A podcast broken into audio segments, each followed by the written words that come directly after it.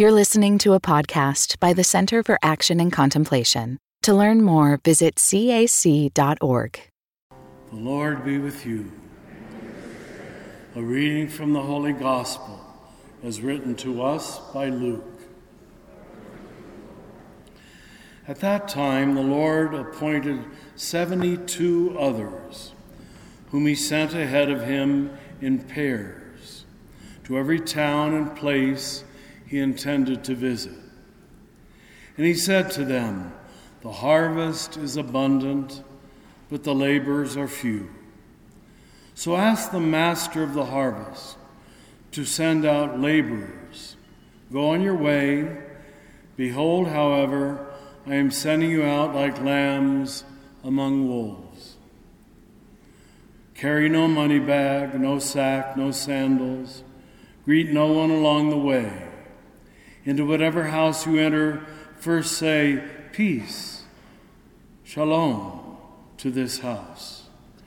If a peaceful person lives there, your peace will rest on you. But if not, it will still return back to you. Stay in the same house, eat and drink what is offered to you. The laborer deserves his payment. Do not move about from one house to another. Whatever town you enter and they welcome you, eat whatever is set before you. Cure the sick and say to them, The kingdom of God is at hand. Whatever town you enter and they do not receive you, go out into the streets and say, The dust of your town that clings to our feet, even that we shake off. You know this, yet know this. The kingdom of God is at hand.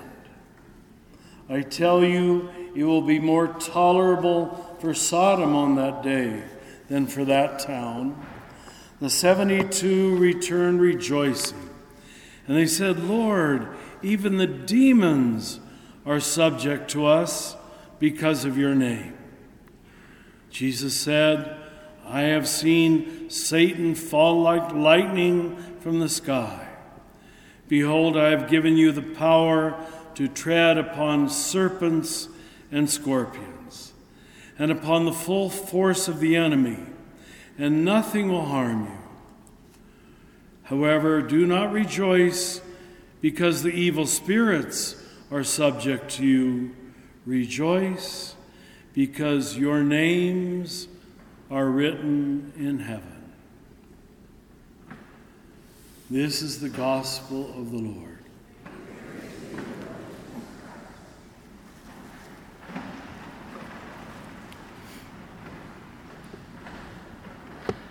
To give you a really good understanding of this really rather important gospel, we would need an hour but I promise you I will not take that. I'll just give you what we call a tease. I hope it teases you enough. Uh, do you know that 90 to 95 percent of the blessings and the curses and the warnings and the judgments and the praises that are written in the Bible are not issued to individuals? They're issued to cities and to Israel itself. Evil, evil is first of all corporate, systemic, cultural. We see here several allusions to that. It will be more tolerable for Sodom. We thought Sodom was as bad as you could get, apparently not with Jesus. He says the ones that it will really not be tolerable for are those who have a spirit of rejection. The only thing Jesus rejects is rejection. Check it out. And places who have an attitude of rejection, that's what we might call today a culture. So that's the word we use. And every one of you have been influenced, as have I, by all the cultures I've been a part of. The first one and the most important is your family. you tend to think like they do, or you tend to be in total reaction against them, either for good or for ill. But they're controlling the show.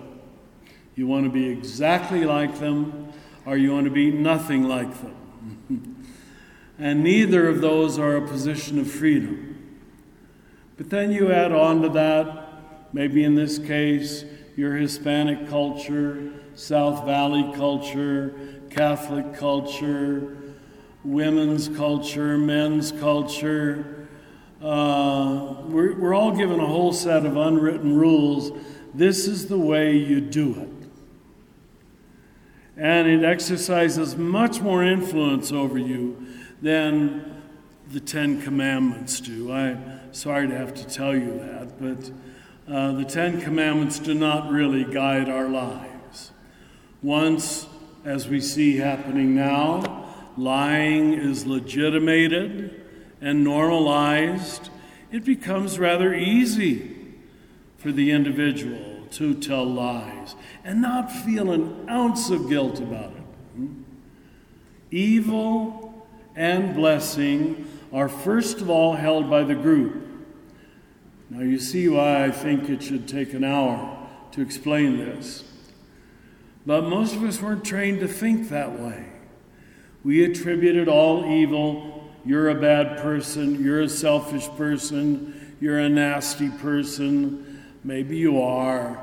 But if you, I don't care much about it because the real nastiness is held by the group the family, the office, the school, the societies that you're a part of.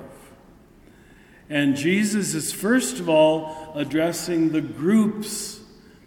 Like he says, and this is rather shocking, but you can check me out. Now, if you were Protestants, you really would check me out. Because you're Catholics, you'll just take my word for it. Jesus says, Damn you, Chorazin. That's the name of the town. Damn you, Bethsaida. Damn you, Capharnaum all, all names of cities. Woe to you, Jerusalem. It's the collective that he is uh, trying to change. And that's what this is advice is about. Now, let's just pick out several examples. Uh, first of all, he sends his disciples two by two. Why? Because the message is about relationship. And relationship can only be communicated by two. One, like me standing here, it's just a lone preacher. Why should you believe me? But watch how I relate to other people. Then you know who I really am. And that's true of every one of you in this room. And the gospel message is not about believing ideas it's how you relate. And cultures are created by people given who are given rules of relationship. They're largely unconscious, they're largely silent. We just pick them up. In this school, it's okay to say curse words, let's say. In this school, it's okay, or in this family, it's okay to talk about other people, which we call gossip. I know families where that's completely unacceptable. You never talk about another person if they're not sitting right there in front of you. And I know an awful lot of families that that's about all they do is talk about people who are not in the room. That's a cultural agreement that's where we sin first. And it doesn't feel like sin. Thomas Aquinas said, We only choose an apparent good. We first of all agree that it's not bad, and then we all do it without an ounce of guilt. War itself. War is good if it's protecting America. Kill all the people you can kill thousands. It's wonderful. We'll have a parade in your honor. as we learned a couple days, was that yesterday? Let's pr- celebrate death. You see, there it's good, but then you come back home and it's bad. We don't want you to kill people. That's how split we are in our morality. And why the Christian people are, are very confused. It's okay to do it as a group, to be greedy, selfish, lustful, deceitful, arrogant, proud, but not as an individual. You can't have it both ways. And Jesus is telling the group to shape up. And that's what we're up against now. We're living in a very, and I'm going to use the word, sick culture. American culture is sick. And I say that after preaching in 45 countries, and after a while, you get to see healthy cities and towns, happy city and towns, and towns and cities and countries that are just filled with negativity, filled with resentment. Jesus says, Say peace to this house. If a peaceful person already lives there, it will rest on them. If not, don't worry, it'll return to you.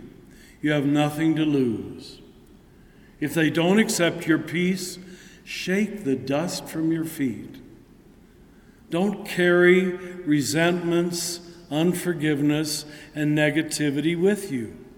If someone speaks ill of you, that's their problem. Don't join in the game and become as stupid as they are. She talked about me, so now I'm going to tell everybody else in Holy Family Parish how terrible she is. Now you're equally terrible. Do you know that? Most people don't. Most people don't. They get their clues from the group. And somehow the gospel has lost its ability to transform culture, to change groups, to change underlying attitudes. He says if you have a healthy culture, whatever town you enter, you will be able to eat whatever is set before you. Now, this was to a Jewish culture that couldn't eat a whole bunch of things. But Jesus says if they're serving it to you, eat it. Don't offend anybody by saying, oh no, I can't eat that. I know I'm offending all the vegetarians in the room right now. It's really so simple in a way. And twice he says, Know this the kingdom of God is at hand. When you here, now, not later, not when you go to heaven, when you can live with that kind of freedom and that kind of acceptance and that kind of forgiveness and that kind of kindness, you're in the kingdom of heaven. Now, and he says his final words in this particular passage do not rejoice because the evil spirits respond to you. Simply rejoice because your names are written in heaven. What a simple promise. If only we could all trust that, that our names are written in heaven. It's all taken care of. The problem is solved. You don't need to decide who's right and who's wrong, who's Catholic, who's Protestant who's black, who's white, who's Mexican and who's Canadian, who's gay and who's straight. Our names are all written in heaven. And then we have no one to judge, darn it. How are we going to get through another day without someone to condemn, someone to eliminate, someone to exclude? And here it's happening right on our own border. And the whole world is watching aghast at the great United States of America. But most of us, myself included, largely go ahead living our life like it isn't happening.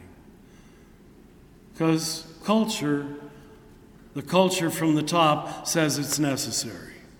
If the big guy says it's good, I guess it must be good. If the law says it's right, it must be right. That's not what the saints and martyrs said. They said there's human law and there's divine law. And divine law, forgive the misuse of the word, divine law trumps human law every time. Hmm? And people don't seem to know that. They're trapped in human laws because they're trapped in human cultures. You are invited to live in a larger culture, a larger world that Jesus calls not the kingdom of America, but the kingdom of God. We've all got a lot of growing up to do. Me too.